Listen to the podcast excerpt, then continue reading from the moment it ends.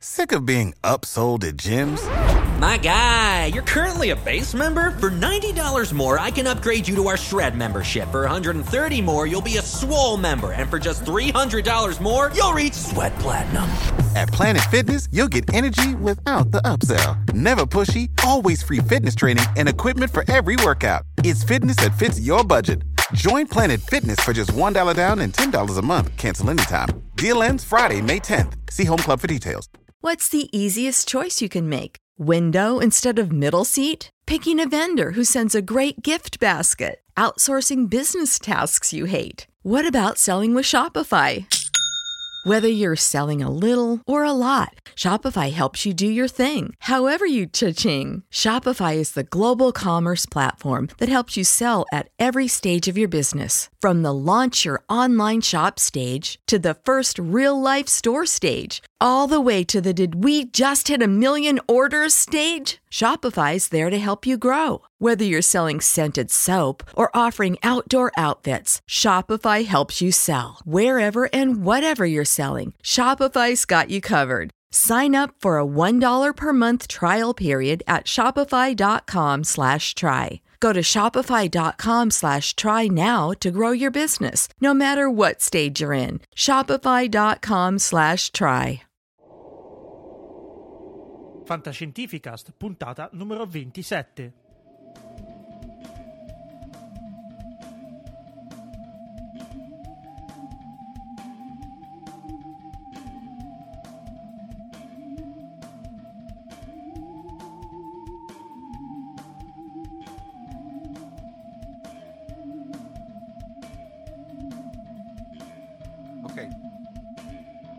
Bentornati a Fantascientificast, podcast di fantascienza e cronache della galassia, puntata numero ventisette. Bentornati da Paolo Bianchi e Omar Serafini. Bene, estate comunque molto ricca di nuove uscite cinematografiche, di tante cose divertenti e eh, molto... Eh, come dire, interessanti per tutti sì. Gli appassionati di, di fantascienza. Ne parleremo già in parte in questa puntata ventisette, poi ci sarà tempo anche di parlarne nella puntata ventotto, che chiuderà un pochettino il ciclo prima delle meritate vacanze estive. Direi che iniziamo subito con uh, qualche mostro gigantesco, Omar. È il turno tuo, quindi Big in Japan.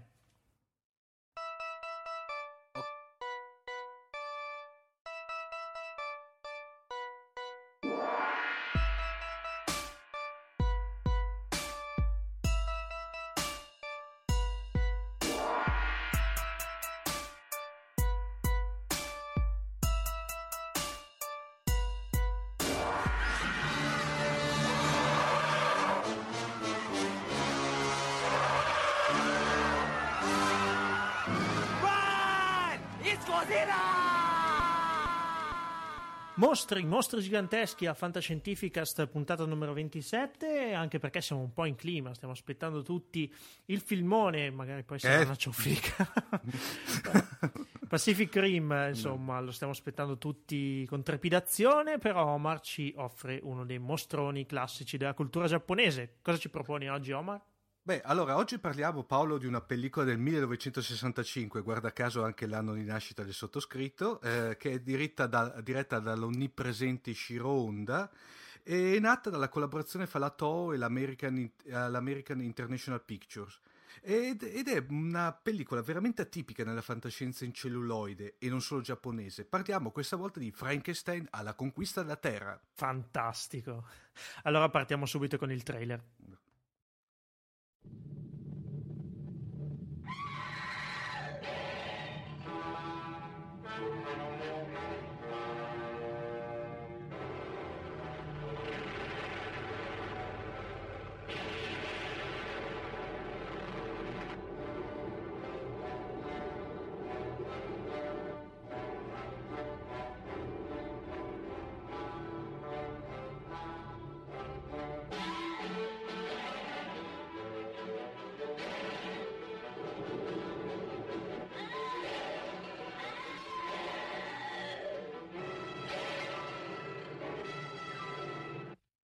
Il titolo è sicuramente evocativo.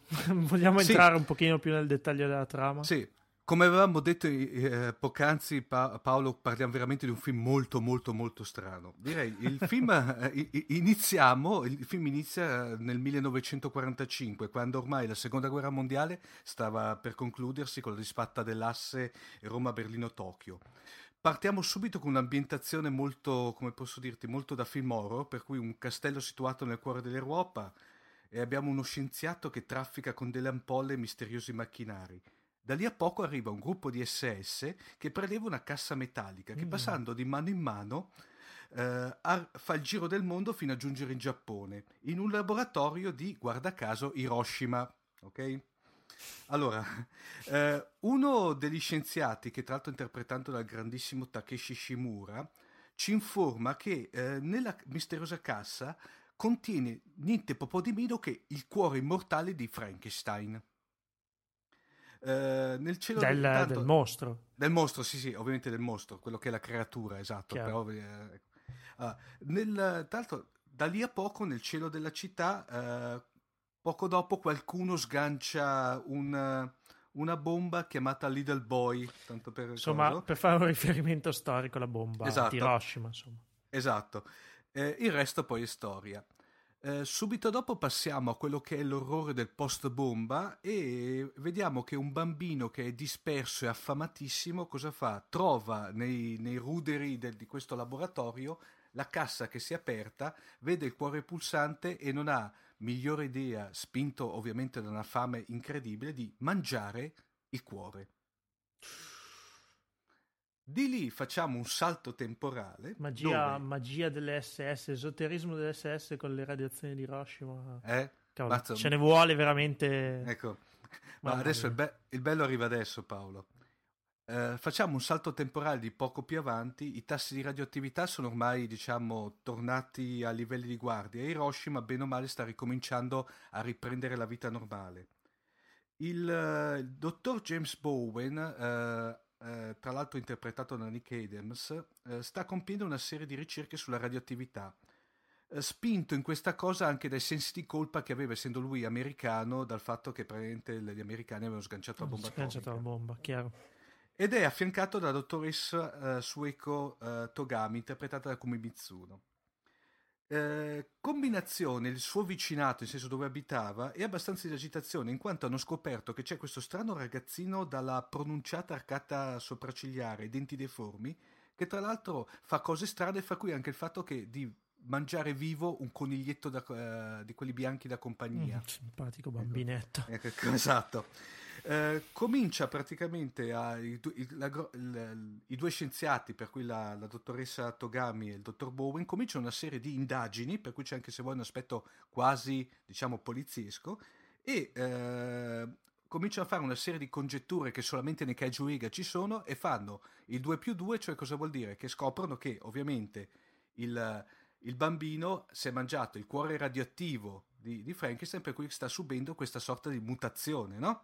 E infatti ci azzeccano. Tra l'altro il bambino comincia a crescere sempre a vista d'occhio, fin quando non c'è più nessuna gabbia che lo trattiene, ed arriva eh, ad essere alto come Godzilla, per intenderci, proprio eh, per cui calcoliamo bene o male eh, una sessantina, settantina di metri.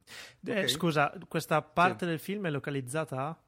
È sempre in Giappone, okay. Sempre in Giappone, Tokyo. Parliamo. No, uh, no uh, non è ben identificato, suppongo, ah. sempre nei dintorni di Hiroshima.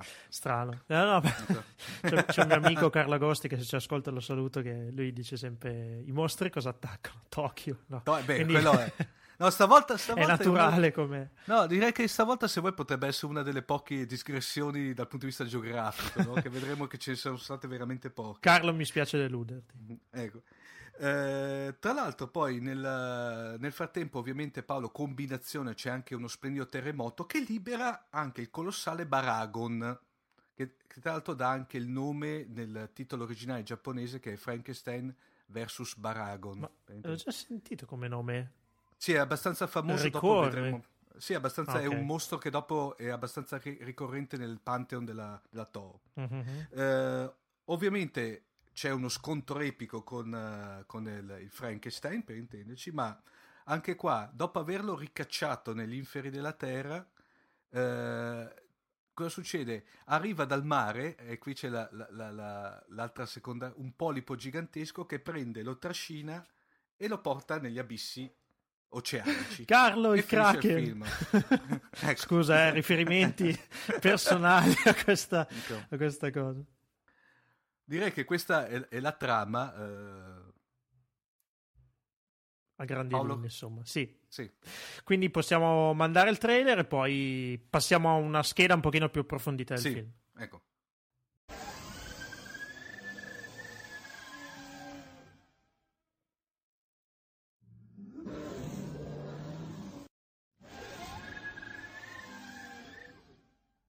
Come detto, adesso magari entriamo più nel dettaglio della scheda del sì. film, così per lasciare qualche riferimento ai nostri ascoltatori.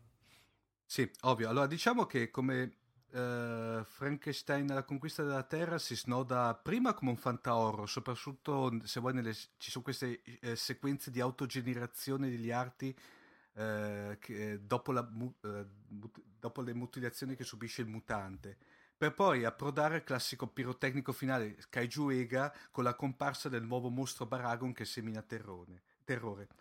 Eh, un elemento... se vuoi prima eh, di loro inedito nella cinematografia kaiju è la pietà nei confronti del mostro. Infatti questa volta di quale no, mostro? Ovviamente parliamo del Frankenstein, okay, per un bambino, sì. poverino, tenerello. Esatto. Infatti Honda eh, svela subito allo spettatore che il bambino kaiju non vuole far del male a nessuno e che viene braccato dagli scienziati solamente per la sua deformità, e quindi viene abbastanza naturale tifare per lui. Eh, con queste premesse c'è il classico finale alla giapponese dove che, eh, che c'è l'estremo sacrificio da parte del diverso contro la, mi- la minaccia da parte del mostro, no? Dimostrando a tutti che lui, il mostro, resta pur sempre un essere umano. Eh, la regia, la costruzione in termini di regia eh, del film da parte di Honda è impeccabile e sicura, e tra l'altro ci riporta più volte a quello che secondo me l'avevo nominato più volte in altri episodi di Big in Japan, a quella che è il capolavoro secondo me assoluto di Honda, che è Matango il mostro. Magari Paolo ne parleremo di questo film di Matango il mostro, anche se è più, forse più horror che non proprio di fantascienza. Eh, di Honda Beh. penso che ne avrai ancora eh. un sacco di kaiju sì. da raccontare. Sì. Magari la prossima volta ah, ci sarà di qualche sì. kaiju più moderno a parlare. Ecco. Poi, poi direi che anche Eiji Tsuburaya, che è diciamo l'alter, eh, il socio di Honda, quello che si cura più che altro degli effetti speciali, anche qua da, offre il meglio di sé. E tra l'altro vi è stimolato perché cosa doveva fare? Doveva fare l'incarico di questo mostro di Frankenstein in versione gigante, no? Tra l'altro questa idea qua, Paolo, eh, sembrava assurda e inverosimile, Però, infa- eh, però in effetti già l'effettista Willis O'Brien, che i più eh, ricorderanno per King Kong, quello del trentatré mm-hmm, per intenderci, mm-hmm. aveva già deciso, aveva già buttato giù un canovaccio di sceneggiatura per far combattere King Kong contro un gigantesco mostro di Frankenstein, per cui non era poi tanto cal- campato in aria come, come cosa. Quegli eh, anni andava un disc- po' di moda mischiare un po'... Eh? Sì, è una commissione di, di, di, di, di, di, di generi, no? Sto guardando tra l'altro le immagini in bianco e nero del film, fantastico, veramente. Sì, sì, no, no è, è, è be- tanto è veramente bello, io me lo sono rivisto l'altro giorno proprio per compitino, perché l'avevo visto tempo fa, adesso l'ho rivisto tanto poi in edizione, quelle cosiddette rimasterizzate, vale la pena. Eh, Paolo, prima dicevamo, all'inizio dicevamo che questa qui è stata una coproduzione internazionale, no? Infatti, come per far ciò, la Toho aveva ingaggiata eh, l'attore hollywoodiano in declino Nick, Idam, eh, Nick Adams. Nick Adams è stato eh, è famoso perché era eh, l'interprete di Gioventù bruciate insieme mm-hmm, a James mm-hmm. Dean. Ok, tra l'altro lui ha, eh, si è trasferito in Giappone, ha avuto diciamo all'inizio una grossa fortuna, una, una fortuna ovviamente di una fortuna da riciclo diciamo, e dopodiché, eh, fra parentesi, eh, dopodiché è ritornato nella, nell'oblio e, ed è morto giovanissimo suicida all'età di trentasette Porca. anni. Eh, note negative velocissime, il polipo, il polipo è veramente la roba più brutta di tutto il film. Inutile al fine della trama? O? Allora, diciamo che è inutile, poi vedremo perché. Però tieni conto che c'era Tsuburaya che aveva una fissa con i polipi.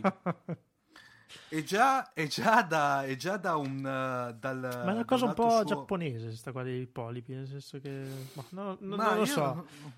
Ho questa no, anche impressione perché, qua. No, anche perché tra l'altro è bello, Paolo, che è tra l'altro tecnicamente parlando molto difficile farne uno realistico. Cioè noi adesso lo vediamo col discorso della computer graphics, ma allora computer graphics non c'era. Per cui o realizzavi veramente qualcosa di visivamente brutto, oppure, come nel caso aveva fatto Tsuburaya né un altro f- precedente film che era Il, tri- eh, Il trionfo di King Kong, aveva utilizzato un vero un polipo, vero polipo.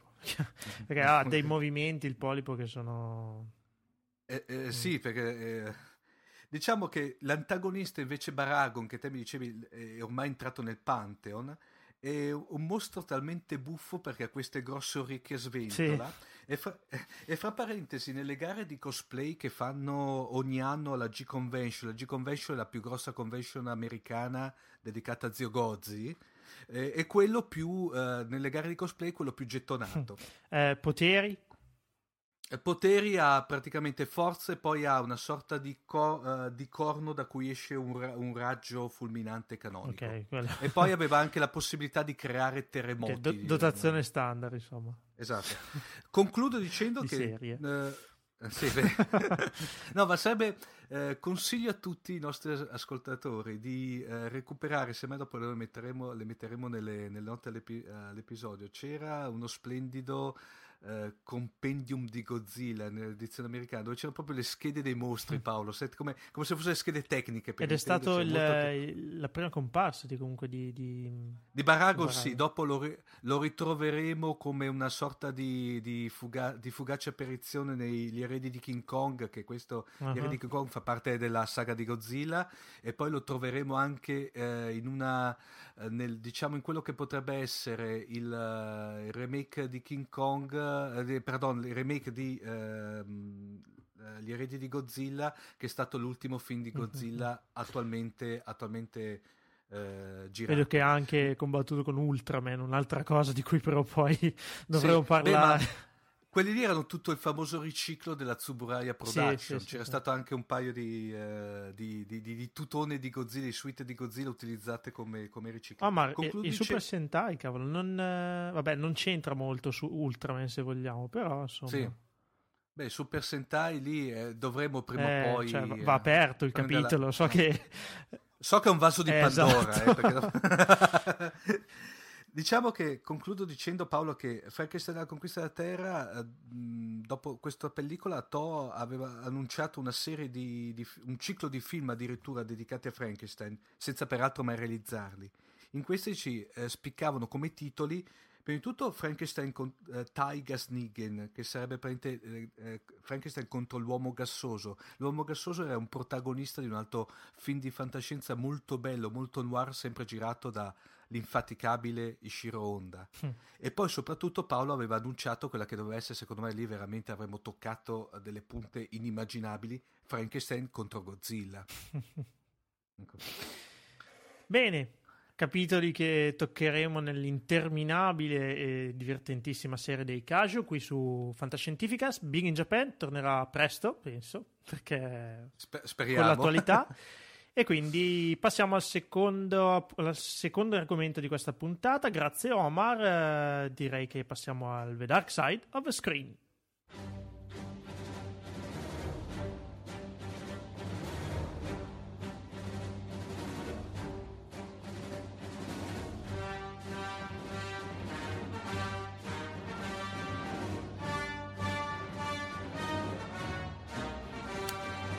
Per questa puntata numero ventisette, The Dark Side of the Screen vedrà un incontro tra pesi massimi, ovvero Giacomo Lucarini, che salutiamo.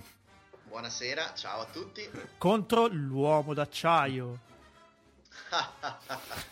Già rido, già rido. Eh, gi- gi- già ride, quindi già lo disintegra. Beh, raga- via. Rag- ragazzi, no, no, no, io ho, non ho il dente avvelenato, ma come ho già avuto modo di definirlo... L'uomo d'acciaio, ovvero la nuova incarnazione di Superman, tra l'altro l'unica cosa buona è che finalmente ha imparato a mettersi le mutande sotto il sopra, è la, co- è la cosa migliore di tutto il film, e partiva, partiva da tre nomi che se io ve li faccio, no, tutti han- hanno le, le ginocchia che cominciano a fare Giacomo Giacomo, no? Ovvero Christopher Nolan, Zack Snyder e, e David Goyer, eh, però... che sono praticamente le menti che stanno dietro i più recenti successi dei cinecomics, come basta dire Il Cavaliere Oscuro, Watchmen, eh, insomma c'era molta aspettativa per questo. Quindi tu dici, d'acciaio. Cosa poteva andare storto?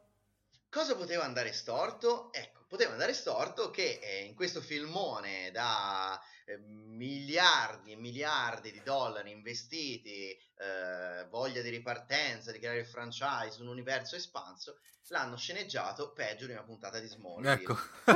eh. No, ma non tanto, non tanto per, per l'epicità della situazione, che secondo me comunque ha delle grandi cadute di stile, mm-hmm. quanto perché ci sono delle incongruenze, delle leggerezze, delle scempiaggini proprio di sceneggiatura a livelli di Independence Day, e chi, e chi, chi ha visto il film sicuramente ha già capito a cosa mi riferisco, che veramente ti fanno cadere le braccia. E poi, guardate, io parlo da uh, appassionato di fumetti, n- non sono mai stato un particolare appassionato di Superman, ma comunque i film ben riusciti mi piacciono. Ma anche il pubblico occasionale, salvo magari i ragazzini che gli piace Dragon Ball, perché mm. qui praticamente l'ultima, gli ultimi quaranta minuti dell'Uomo d'Acciaio sono praticamente una puntata di Dragon Ball. Oh, live action di Goku Dragon verso Ball. Freezer, praticamente. Uh, sì, una roba del genere. Due, due super uom- superumani o anche di più che si prendono a, a cartoni senza che nessuno si faccia niente, perché proprio n- n- non si fanno niente perché sono invulnerabili, quindi qui si pestano distruggendo un'intera città, cioè la salvano ma nel frattempo la distruggono anche, e poi ipocritamente vogliono anche farti credere che non hanno ammazzato nessuno in questo casino che combinano, che bisogna vederlo sullo schermo per capirlo. Ma vabbè, lasciando perdere un attimo questo, il problema non è neanche Zack Snyder, perché c'è gente che ha il dente avvelenato un po' anche col regista, no? Che iniziò col remake dell'Alba dei Morti Viventi. Lui, ma Zack Snyder è un ragazzo che comunque sa girare, il suo mestiere lo sa fare, cioè Watchmen tutto eh, puoi dire tranne no. che fosse girato male. Infatti, era girato gran, film, gran film è Watchmen.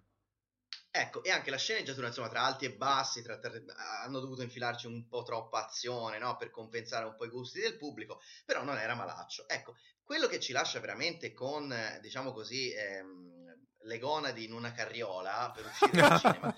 È la, no, scusatemi, è la, ver- è la verità. È, no, la no, vai, vai. È la sceneggiatura di David Goyer, che voglio dire, è uno anche smaliziato, ha, ha fatto la trilogia di Blade, ha, ha fatto, che ne so... L- la serie di Da Vinci's Demons, che sarà una cagata, ma perlomeno eh, tiene l'interesse del pubblico, cioè ha, ha delle stronzate ma comunque ti tiene su. Invece purtroppo io ho sentito persone che non erano appassionate di Superman, cioè erano il classico pubblico occasionale, eh, che è andato in sala ed è uscito dicendo sì vabbè, però a me mi sembrava anche un po' noioso, e, e c'è una sola spiegazione: è ridondante in tutto. Inizia mm. con la distruzione di Krypton, bah, distruzione, esplosioni, cioè è troppo di tutto. Poi rallenta da morire quando ti racconta per l'ennesima volta l'infanzia di eh, eh, Kal-El, ovvero Clark Kent, ovvero Superman, che è ragazzino, c'ha cioè il babbo, la mamma, deve trattenere i poteri, ha paura a farli vedere con gli altri bambini, c'è tutti i problemi, insomma mezz'ora, quaranta minuti di film e arrivano via. I problemi esistenziali che, che, che conosciamo da, da, da almeno trent'anni. Sì, il, il che non sono neanche affrontati male, ma sono ridondanti e troppo lunghi. Cioè, te vedi questo Superman che vaga per la Terra cercando il suo posto. Ragazzi, Superman è un dio praticamente, è invulnerabile, è indistruttibile, è super forte. E c'è questa manfrina, no, di lui con i genitori terrestri, quei Kent, che insomma gli predicano che deve aspettare per trovare il suo posto nel mondo. Ma anche, anche i kryptoniani non è che ci fanno una grande figura, cioè hanno il pianeta morente, perdono tempo a combattere fra di loro col generale Zod, che era il generale de- de- dei kryptoniani, creato per, per, creato per praticamente fare guerra, che si rivolta contro i loro stessi creatori. Poi finisce che i kryptoniani si fanno saltare in aria insieme a tutto Krypton, che è prosciugato di energia, no? Però genialmente non è che dicono vabbè, allora vi abbiamo ba- sconfitto il generale Zod e i suoi, li teniamo qui, moriamo tutti insieme e esplodiamo. No. I cattivi li spediscono nello spazio con un'astronave, dicendo vi spediamo in un buco nero, e vabbè, loro muoiono tutti, praticamente eh, fanno sopravvivere, anche se in criogenesi, i cattivi, che no, non si sa come, con una spiegazione del cazzo, si liberano dal buco nero e tornano, e praticamente sono gli unici kryptoniani sopravvissuti. Non erano Gi- molto intelligenti i kryptoniani. Giacomo Unchained, Fantascientificast, puntata numero ventisette. stai vabbè. demolendo. No, vabbè, no, lo dico perché ci sono rimasto male, perché poi in no, realtà no, chiaramente. Il film, il film non è non è bruttissimo, poi gli incassi mondiali, nonostante credo il passaparola non sia stato ehm, favoloso, perché ha avuto un crollo del cinquanta per cento degli incassi tra la seconda e la terza settimana di programmazione, però comunque in America ha incassato duecentocinquanta milioni, che sono cento più di quello che è costato, e nel mondo più di cento, quindi sta andando bene, è quasi complessivamente a mezzo miliardo di dollari, e poco sotto alla classifica di incassi già Iron Man tre, quindi qualità o non qualità, eh, il pubblico a quanto pare ha gradito. Certo c'è da capire Beh, come riusciranno. Superman, Superman negli Stati Uniti forse è uno dei supereroi più, più, più amati sicuramente. Sì, ma sai, dal precedente per esempio di Superman Returns ha dimostrato che invece fu un flop, no? Anche in mm. patria, quindi eh, ah, okay. sai, con questo su- cioè Superman è un è una... prodotto un po' ibrido, perché se non riesce a umanizzarlo bene l'empatia va a farsi fottere, che è un po' il problema anche degli eroi Marvel, perché a parte l'Uomo Ragno e che, che, che è uno sfigato, e Iron Man che è come se fosse uno zero zero sette però comunque molto umano, Thor e Capitan America che sono uno troppo tra virgolette antico, l'altro troppo mitologico, non ha, hanno un po' faticato al botteghino, eh, sì, sì, sì, sì. Quindi è difficile fare empatizzare il pubblico con un, con un essere così superiore e forte, e io temo già quello che dovranno fare col prossimo capitolo per inventarsi un'ulteriore razza aliena, ah. perché con chi, con chi lo fai scontrare Superman?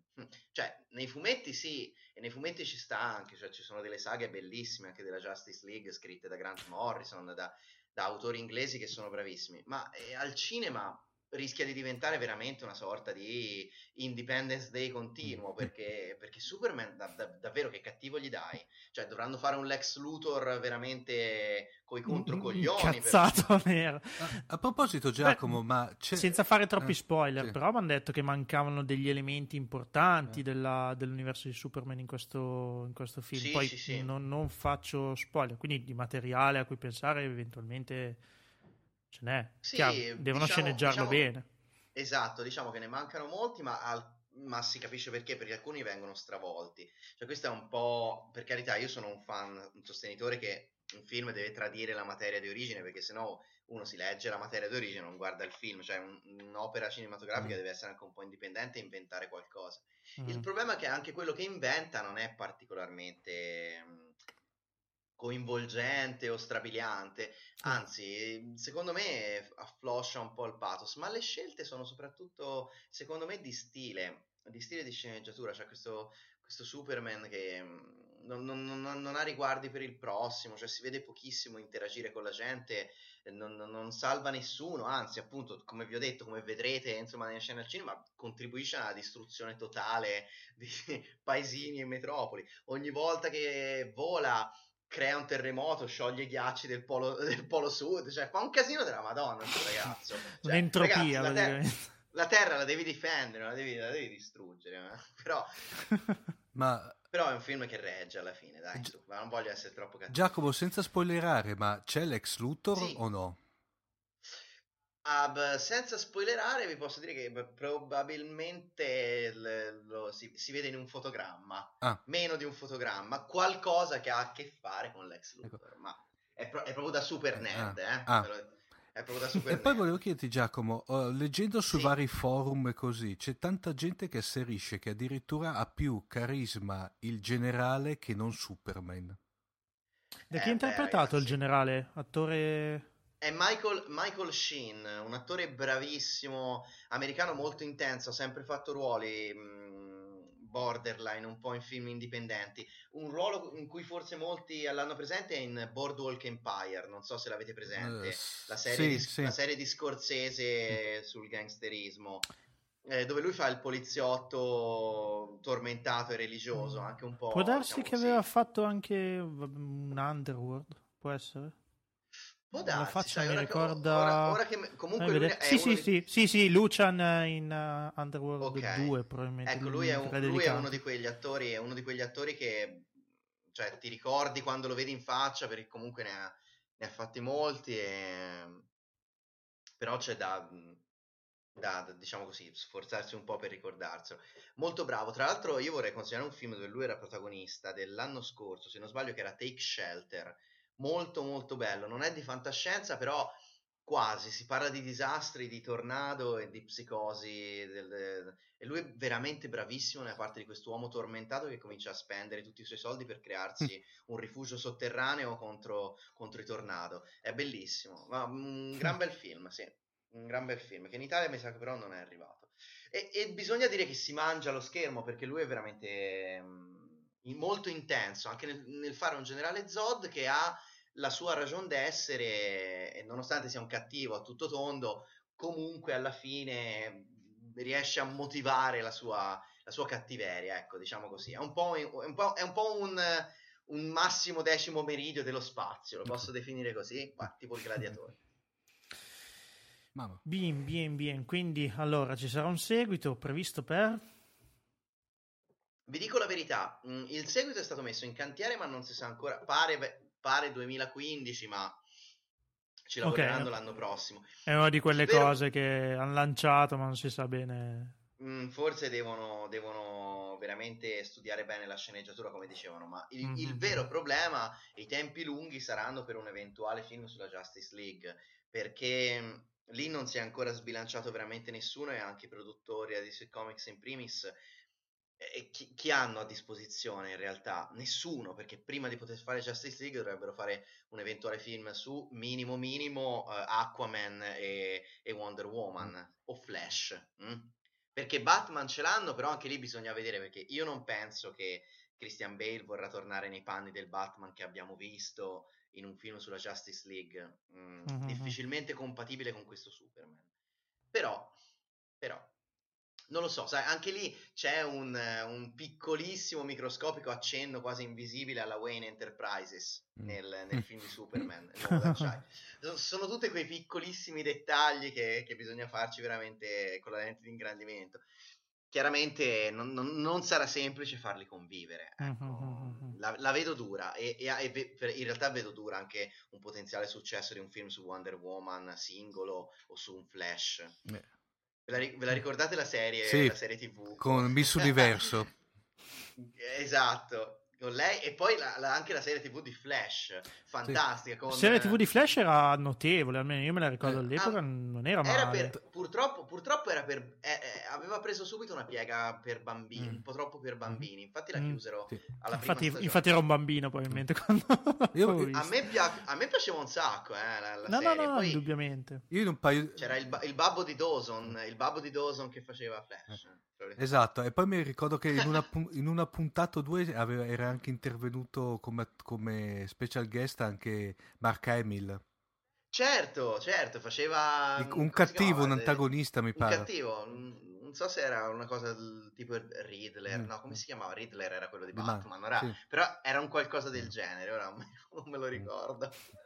Però sì, c'era anche lui come guest star, sì. Eh, insomma, belle cose, ora vado a ricercarmi gli episodi. Ah, potremmo, potremmo proporle in una tava, Cron Paolo, cosa dici? Beh sì, indubbiamente, indubbiamente. Io mi sarei Stavo con recente, volentieri... ma che merita. Mi sarei rivisto volentieri una maratona del telefilm di Flash piuttosto che l'Uomo d'Acciaio, vi dico la verità. Sono cattivo, dai. Va bene, dai, vedremo poi con le prossime uscite, magari se raddrizziamo il tiro. Anche te hai molta aspettativa, come ci dicevi prima, con eh, il robottone che usano... Beh. Ragazzi, eh, ragazzi prossimo, scusate se continuo a parlarne, subito. Ma veramente no. Anch'io ho un'aspettativa veramente esagerata. Giacomo, facciamo una recensione incrociata. O- ovviamente, mi pare, mi pare il minimo, mi pare il minimo. Va bene, appuntamento allora tra un paio di settimane per l'ultima puntata prima dell'estate. Salutiamo il nostro Dark Lord Giacomo Buon- e lo ringraziamo tanto. Buonanotte a tutti, grazie, grazie a voi, grazie dell'ascolto. A presto, ciao. Ciao. Ciao a tutti, ciao ciao.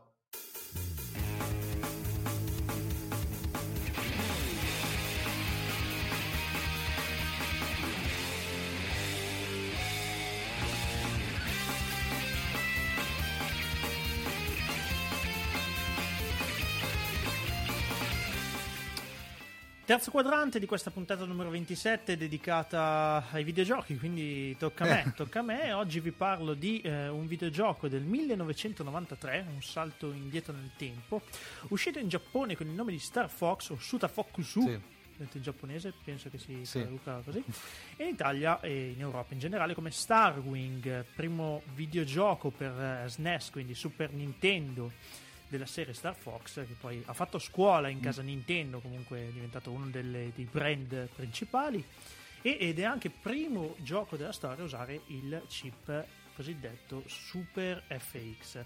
Super F X, eh, Omar, questo me l'hai fatto notare te, è fantastico, era un coprocessore che portava la velocità del, del processore della, della, della cartuccia da trecentocinquantotto megahertz a dieci virgola cinque megahertz, quindi... Mm, Era... modificandone meglio le, le, le, le prestazioni grafiche in maniera per l'epoca veramente impressionante. Poteva essere quello che noi eh, nerd di, di vecchia data, in senso vecchi, eh, poteva essere eh, definito mm. un coprocessore matematico, per intendere. Esatto. E Star Fox fu il primo videogioco eh, per quanto riguarda un gioco per console ad avere una grafica totalmente tre D, grafica a poligoni, fantastica, indimenticabile, e eh, che sicuramente dava un, un senso di, di modernità all'epoca al gioco davvero, davvero invidiabile. Io nel novantatré eh, ero appena all'elementare, ma non mi ricordo come se fosse ieri, ero veramente estasiato da, da, da questo sparatutto a scorrimento che vedeva delle astronavi che all'epoca sembravano sì, vere sì. In realtà, ecco, oggi sappiamo che, che forse non è proprio così, però eh, per l'epoca insomma l'impatto fu, fu davvero impressionante.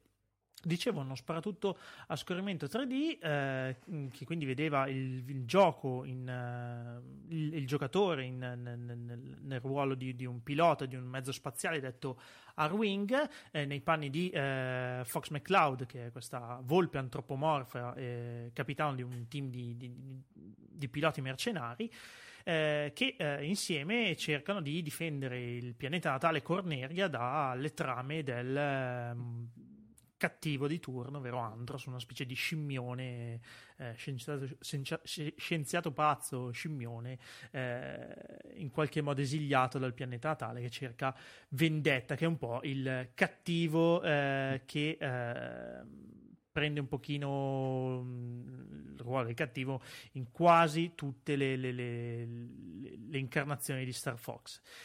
Ehm, gioco comunque a scorrimento, dicevo, in cui eh, il giocatore era nei panni del, del vero wingman della situazione, con alcuni eh, aiutanti che erano governati dal, dal computer, quindi dalla memoria, dalla, dall'intelligenza artificiale. Eh, e eh, dicevo, capostipite di una serie che è continuata poi su eh, Nintendo sessantaquattro con l'Island Wars, che eh, raccontava in parte almeno la storia pregressa, quindi una specie di prequel mm-hmm. di, di Star Fox, Star Fox Adventure, e poi la ricorrenza dei vari personaggi in altri videogiochi della Nintendo, come ad esempio quelli di Kart o eh, quant'altro, insomma, che, che, che hanno fatto scuola, che fanno sempre un mash-up un pochino dei, dei principali protagonisti della casa di eh, entertainment giapponese. Tra l'altro, Paolo, io mi ricordo eh, tre cose di questo videogioco, a parte il fatto sì. veramente il dettaglio, quello da nerd, del, del chip aggiuntivo, per intenderci. Ah. Poi mi ricordo il costo della cartuccia, che era nettamente superiore a quello standard delle cartucce. Eh beh, indubbiamente, c'erano due eh. processori. E poi quindi... che, a discapito, se vuoi, correggimi, eh, della trama abbastanza seriosa, i, i personaggi erano molto... cartunosi, passami il termine, perché erano dei, dei sì, pupazzoni, diciamo erano... La trama non, non era niente di mm. particolare, nel senso che eh, ricalca molto quello che, che fino a dieci anni prima era stato lo standard di, di, di Guerre Stellari, che... insomma, un pianeta in pericolo, sì. un gruppo di e... piloti eroi. E, che, e poi da, il, da... il canone... appunto da Star Wars a Wing Commander abbiamo incontrato in più salse, poi c'è... però c'era questa particolarità che erano pupazzoni, animali antropomorfi con il, il come si chiama il accidente non mi viene in mente come si chiama il il generale, che era questo cagnolone molto simpatico, diciamo che, che però... Che anche lì mi ricordo anche il così. famoso, più volte citato, diciamo, nei videogiochi, il famoso eh, inseguimento nel tunnel stile Guerre Stellari, vero? Sì, sì, sì, ma ti dicevo, come trama non aggiunge veramente niente di, di stravagante a... a nulla. Eh, è una trama che, a dispetto del, dei personaggi molto, molto pupazzosi, come hai detto, ha un che di, di, di, di adulto, tra virgolette, ovvero qualcuno nella serie anche muore, quindi eh, ben, ben, ben lontano dai, dai pupazzoni di peluche, insomma. Eh, è stato classificato comunque come uno dei migliori videogiochi di sempre, sicuramente uno di quelli che, che ha fatto la storia, con alti punteggi all'epoca, ad esempio Nintendo Power quattro virgola uno su cinque o E G M otto virgola settantacinque su dieci, quindi eh, come dire, punteggi abbastanza alti. E, e infine, vabbè, una piccola particolarità: il giocatore poteva eh, decidere tra ben tre eh, pass di gioco, quindi percorsi per arrivare alla ah. missione finale, mm-hmm. quindi c'era anche una certa variabilità dei livelli che sicuramente contribuiva a eh, dare particolarità al, a questo Star Fox. Bene, eh, se siete dei fanatici eh, del, del retro gaming, io ve lo consiglio, perché sicuramente è un'esperienza particolare. Poi con i comandi del Super Nintendo, che cominciavano a, diciamo, diventare sì. anche un po' evoluti, si potevano anche fare manovre, mi ricordo, con questi caccia particolari, particolarmente coreografiche per l'epoca, ma sicuramente anche divertenti ai giorni nostri. Se siete appassionati, dicevo, di retro gaming, Star Fox sicuramente è un gioco da riscoprire. Ebbene, arriviamo al quarto quadrante, direi. Ah, sì, direi... Se non hai domande particolari. No, direi, eh, su... Toito, mi hai fatto tornare indietro, mi hai fatto tornare indietro di un po' di anni, grazie. Pensavo dieci anni quando è uscito questo gioco. No, no, non continuo, no. no, no, sai che dopo rigiri il coltello nella piaga, grazie caro. Eh, infatti. No, direi che a questo punto rimettiamoci in modalità seria. Direi che, Paolo, possiamo saltare veramente al, al nostro quadrante top, come si suol dire. Sì, al quarto quadrante oggi, ovviamente dedicato alla fantascienza Gold Edition, con il nostro immancabile Massimo De Santo, il Silent Prof. My God, it's full of stars.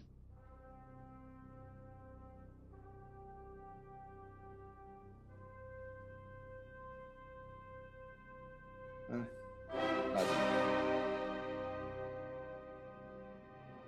Allora, signori, siamo quasi in edizione estiva, diciamocelo, anzi, sì. siamo in piena edizione estiva, giusto? Esatto, e poi, come si può dire, potrebbe essere un buongiorno con, vero Massimo? Esattamente, perché per la prima volta nella storia di Fantascientificast registriamo di mattina, non diciamo però nel, per esatto, non diciamo il luogo e l'ora esatti, per evitare che le flotte nemiche ci intercettino. Esatto, però posso in... confessare che sto per andare al mare. Ecco, e io, io posso confessare che potrebbe essere un periodo di ractagino, giusto, Massimo? Assolutamente sì, direi. Se poteste vedermi, in realtà sta circolando su YouTube un video che però non preferisco non referenziare, eh, eh, di esatto. me vestito in, in abiti hawaiani, che vabbè, lasciamo no. perdere. Io, io, direi, io direi che ho su un pigiamino, ma non è quello della flotta stellare. Dunque, Massimo, dai, eh, bando alle ciance, di che cosa ci parli oggi? Allora, come avevamo anticipato nella puntata scorsa, mi ero lasciato scappare questo, diciamo, ciclo del mo- dei mondi incrociati, che ancora una volta ci mantiene nella nostra, diciamo, bolla temporale fantasy, chiamiamola così. Abbiamo mm-hmm. aperto una specie di realtà parallela, sì. nella quale in Fantascientificast il Silent Prof parla di fantasy, è una bolla che prima o poi si richiuderà. Consiglio la lettura del bellissimo romanzo Il ratto d'acciaio salva il mondo, che abbiamo referenziato, no, qualche puntata fa, sì. di Harry Harrison, per capire che vuol dire una bolla temporale che si apre e si chiude in breve termine. Comunque, diciamo che quindi ancora per quest'oggi vi voglio segnalare questo ciclo di quattro romanzi. Tre sono stati scritti, come spesso accade, devo dire, in questi cicli di grande fortuna, come una vera e propria trilogia, abbastanza compatta anche in termini del tempo di pubblicazione, e poi l'autore si è fatto prendere da un po' di nostalgia, mm-hmm. e qualche anno dopo c'è tornato. Eh, Michael Scott Rohan ha un nome che viene spesso confuso con i vari Scott, i vari Rohan che ci sono in giro, è un autore abbastanza complesso. Eh, io mi voglio concentrare esclusivamente su questa specifica produzione, anche perché abbiamo detto che oggi, data la balneabilità della stagione, il mio intervento sarà un po' breve. Le vasche di rigenerazione mi chiamano con le loro sirene irresistibili. Eh, questo ciclo ha una caratteristica molto particolare, abbiamo detto che è fantasy, diciamolo senza mezzi termini, eh, però ha un'ambientazione molto molto fascinosa. Eh, i meccanismi storici sono abbastanza della storia volevo dire scusami i meccanismi della storia sono abbastanza consolidati. Abbiamo il nostro protagonista che è il classico uomo arrivato scontento della sua situazione, fa un'attività, un broker, è sostanzialmente un broker finanziario che poi si occupa di compravendite di import-export internazionale e ovviamente è completamente deluso della sua quotidianità. Al punto che un giorno decide di vivere un'avventuretta, cioè sostanzialmente ecco. di, pensate un po' che slancio di assoluta, eh, di, che slancio coraggioso verso l'ignoto, decide di andare a bere qualcosa in un bar malfamato in una zona del porto. Io a dire il oh. vero, onestamente una cosa così non mi verrebbe in mente mai.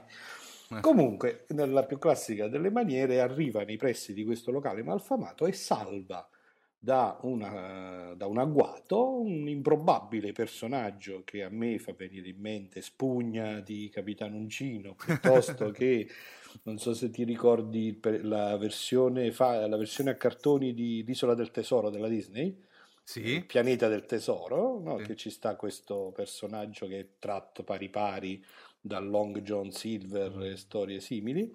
E insomma vi fa venire in mente questo personaggio, il quale lo introduce a questo misterioso, magico mondo, questo misterioso, magico porto dei mondi incrociati. E questa è l'idea che, devo dire la verità, mi ha affascinato in questo ciclo, no? Neanche questa è nuova. Il titolo inglese della trilogia è The Spiral, la spirale. Eh, in italiano I mondi incrociati, che secondo me regge di più, rende di più, e l'idea è sostanzialmente quello che l'universo sia costruito attorno a delle strutture dimensionali tali che ci sono dei punti di intersezione, l'intero universo è una sorta di spirale, ma non nel senso spaziale del termine soltanto, anche nel senso dimensionale, sì. Quindi ci sono delle realtà alternative che vengono visitate letteralmente volando, veleggiando su dei magnifici velieri di fattura mm. antica, diciamo, no? Che almeno all'apparenza sono delle normali navi, e le per quali cui, invece proprio Massimo, partono. Stile, no? stile Orazio Hornblower, per intendere. Assolutamente mm. sì. E mi rendo conto che dalla descrizione, diciamo, forse se, se uno la sente da fuori, almeno mentre la racconto, mm. mi accorgo che è come se avessi un po', appunto, da un lato recitato una serie di luoghi tipici, no? di, di, uh-huh. e anche forse un po' di banalità, invece l'autore ha una capacità di evocare uh-huh. mh, quella sensazione di infinita libertà, di stupore, di meraviglia, di cui parlavamo, credo, nella puntata scorsa, appunto, anche a proposito del nostro eh, compianto Jack Vance, che eh, ti imprigiona, ti cattura, ti fa sembrare assolutamente plausibile ed interessante questa storia. La storia poi si dipana, come al solito, attraverso l'incontro con eh, dei personaggi che rappresentano il male, eh, in qualche maniera questo eh, personaggio di inizio che è stato incontrato e che introduce il nostro protagonista Eh, a questa storia invece rappresenta il bene nella maniera un po' furfantesca, no? Così mm. simpatica, di cui accennavamo prima, e c'è questa bella trilogia, davvero molto bella, molto piacevole alla lettura. In italiano è stata pubblicata dalla Nord con un bellissimo eh. cofanetto che in questo momento ho tra le mie mani, con il porto dei mondi incrociati, verso la spirale dei mondi e il castello tra i mondi incrociati. Eh, credo che anche questo, ahimè, sia un tesoretto che è possibile trovare soltanto forse su eBay su qualcuna di, insomma, delle, di, dei sistemi di distribuzione dell'usato, comunque dei residui di magazzino. Non mi risulta che sia stato rieditato, viceversa è assolutamente sempre disponibile in maniera molto semplice in lingua inglese, sia in formato ebook che nel formato cartaceo. E ogni romanzo è bello a sé stante. Devo è dire autoconclusivo, autoconclusivo con, diciamo, il classico sistema di lasciare qualche indizio mm. per lo sviluppo della qualche storia. Cliffhanger, per C'è dire. Sempre il gioco di relazione tra protagonista maschile e protagonista femminile, che guarda un po' all'inizio è la segretaria mm. che viene rapita perché lui incidentalmente ha commesso un errore, ha offeso il cattivo di turno, ma nonostante, ripeto, i meccanismi narrativi poi siano i soliti. In fondo forse le storie girano intorno, no? Come ci insegna Terry Pratchett, di cui non mi sembra che abbiamo ancora parlato, e che è un altro cliffhanger che voglio lasciare, perché, diciamo, si tratta di un altro grandissimo del fantasy e che ha un genere, uno stile tutto suo. Terry Pratchett ci insegna che le storie sono appunto delle idee che viaggiano nello spazio, che sono, come dire, parte della struttura fondamentale dell'universo. Non c'è bisogno di inventarsi niente di assolutamente nuovo, la novità sta nel modo in cui le vivi. I tre no, romanzi, no. dicevo, di cui parlo, parlo dei tre perché il quarto, sì, a me è piaciuto lo stesso, eh, non mi pare che ci sia in italiano, mm-hmm. ma comunque vale la pena di leggerlo, però la trilogia è in sé completa ed è anche molto bella, c'è un aspetto di cui non abbiamo parlato spesso su Fantascientificast per la fascia oraria protetta di sera, no? Perché di sera non si parla di queste cose, di mattina invece si può parlare un po' di sesso, ecco. E dire che normalmente eh, diciamo, questi romanzi che contengono questo rapporto, questa storia uomo-donna, spesso, no? Ci sono molte scene, diciamo, roventi, o comunque c'è questo Eh, prevalere degli aspetti sentimental, eh, soprattutto nel fantasy, no? mm-hmm. Penso ad alcune recenti realizzazioni anche di serial televisivi, sì. in cui questi ingredienti vengono sparsi e profusi a larghe mani. Sì. Quello che e mi colpì nella... e... dimmi, scusami Omar. No, dicevo, e tra l'altro anche eh, non so se citiamo il Trono di Spade, tra l'altro suscitando le ire delle varie associazioni dei, dei genitori. Eh no? Sì, vabbè, poi come al solito mm. ci sta il eh. gioco delle parti, eh, sì, ecco. eh, no, poi adesso non vorrei dare l'impressione di essere no. per la pornografia sul video, no, dico semplicemente che appunto, anzi eh, c'è questo uso un po' spregiudicato, no? E anche mm-hmm. gratuito, perché, diciamo, come da tempi degli antichi romani, sesso e sangue attirano eh, le esatto. folle. Devo dire che invece volevo ho citato questo argomento perché Michael Scott Rowan in questa trilogia riesce a eh, come dire, mantenere un tono d'altri tempi, almeno per i primi due romanzi, in cui i due protagonisti, diciamo il protagonista maschile e quello femminile, si, sgua- si, si sfiorano con lo sguardo, si amano, ma la storia, la storia rimane interessante senza necessità di entrare per forza in camera da letto. Mm-hmm. E devo dire che questo poi trova una giusta conclusione nel terzo romanzo della trilogia, nel Castello tra i mondi incrociati, quando invece, in maniera giusta, naturale e compatibile con l'evoluzione anche psicologica dei personaggi, diciamo, i due coronano il loro sogno d'amore anche in una maniera un pochettino più, come potremmo dire, eh, Com- affettuosa. Com- diciamo, esatto, affettuosa. Completa, dai. Ecco. Completa. Dai. Insomma, una bella lettura anche per gli appassionati di fantascienza. Io sono uno di quelli che guarda con grande gusto e piacere tutti e due i mondi, sia il fantasy che la fantascienza. Eh, non sono, come dire, un appassionato di questi mattoni enormi da cinquantamila pagine che sono diventati tipici del fantasy, ma invece il fantasy, diciamo, di adeguata e giusta produzione, che contiene degli elementi di realismo interessanti e delle storie belle, per me vale la pena di leggerlo.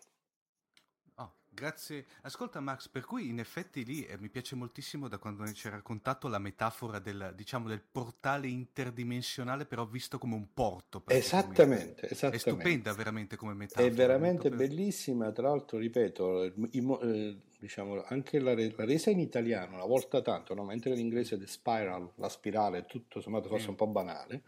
Invece il porto dei mondi incrociati, sì, dà proprio l'idea veramente eh, di, di qualcosa, da questa idea di questo punto di sì. contatto fra le realtà eh, che avviene in un porto, no, di questo mare che si trasforma nel mare dell'infinito, che è veramente molto bello. Ne raccomando la lettura, una lettura estiva tra l'altro bellissima, piacevolissima, mm.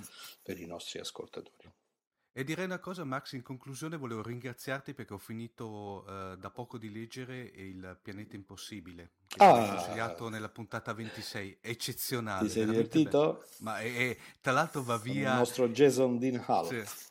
E tra l'altro è bellissimo perché va via, come posso dirti... Ehm, come cioè, un bel vino rosé, esatto, fresco, esatto, d'estate. Esatto, bravissimo, bravissimo. Il paragone è perfetto, calzantissimo, veramente. Va bene, Max. Mi fa sempre piacere quando i miei suggerimenti ritrovano anche il gusto di chi poi li ascolta. Allora, non possiamo che iniziare, sì. iniziare diciamo, il mese di luglio con un augurio di un periodo un po' più rilassato, in cui ci può essere un po' più spazio per le letture fantascientifiche e fantastiche, okay. E vi do appuntamento al nostro prossimo numero di Fantascientificast. Esatto, su cui stiamo preparando don, di tutto e di più. Uno speciale preestivo. Eh, Esatto, sarà il finale, il finale di stagione. Il nostro finale di stagione. Di stagione. Max, grazie. Un caro saluto a tutti. E alla prossima, ciao. Ciao.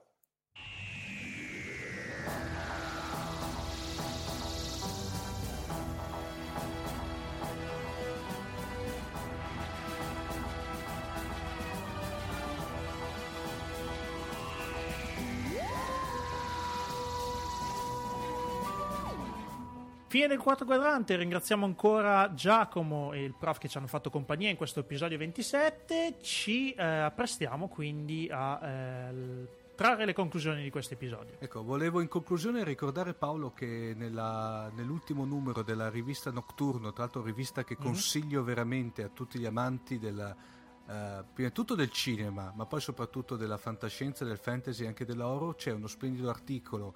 E ahimè ci ripetiamo su Pacific Rim, che consiglio vivamente la lettura.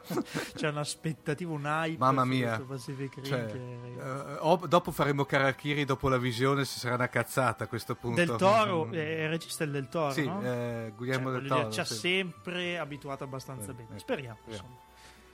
Dite, diamo, diamo i contatti, Paolo? Sì, allora potete scriverci a info chiocciola fantascientificast punto it, seguirci sui social network, su Facebook, pagina Fantascientificast, o su Twitter, che in questo periodo stiamo cercando di eh, animare sempre di più. Se non ci seguite fatelo, l'account è Fantascicast. E mi raccomando, usate il, l'hashtag Fantascienza sempre più spesso, noi lo seguiamo così magari vi rilanciamo. Eh, poi ci trovate su Google Plus e sulle immancabili eh, applicazioni di Windows otto e Windows Phone otto fatte dal grande Luca Di Fino. Eh, tutto qua, insomma. Ecco, direi che a questo punto tenetevi stretti, ci sentiamo a questo punto alla, alla, alla ventottesima puntata, che sarà la eh, come si dice la eh, fine stagione. La conclusione, la, insomma, conclu- fine stagione. Fine stagione, sì. Però non diamo spoiler, vero Paolo? No, no, no, no, no. Non diamo spoiler, vi diamo solo l'appuntamento a un paio, tra un paio di settimane. Ciao!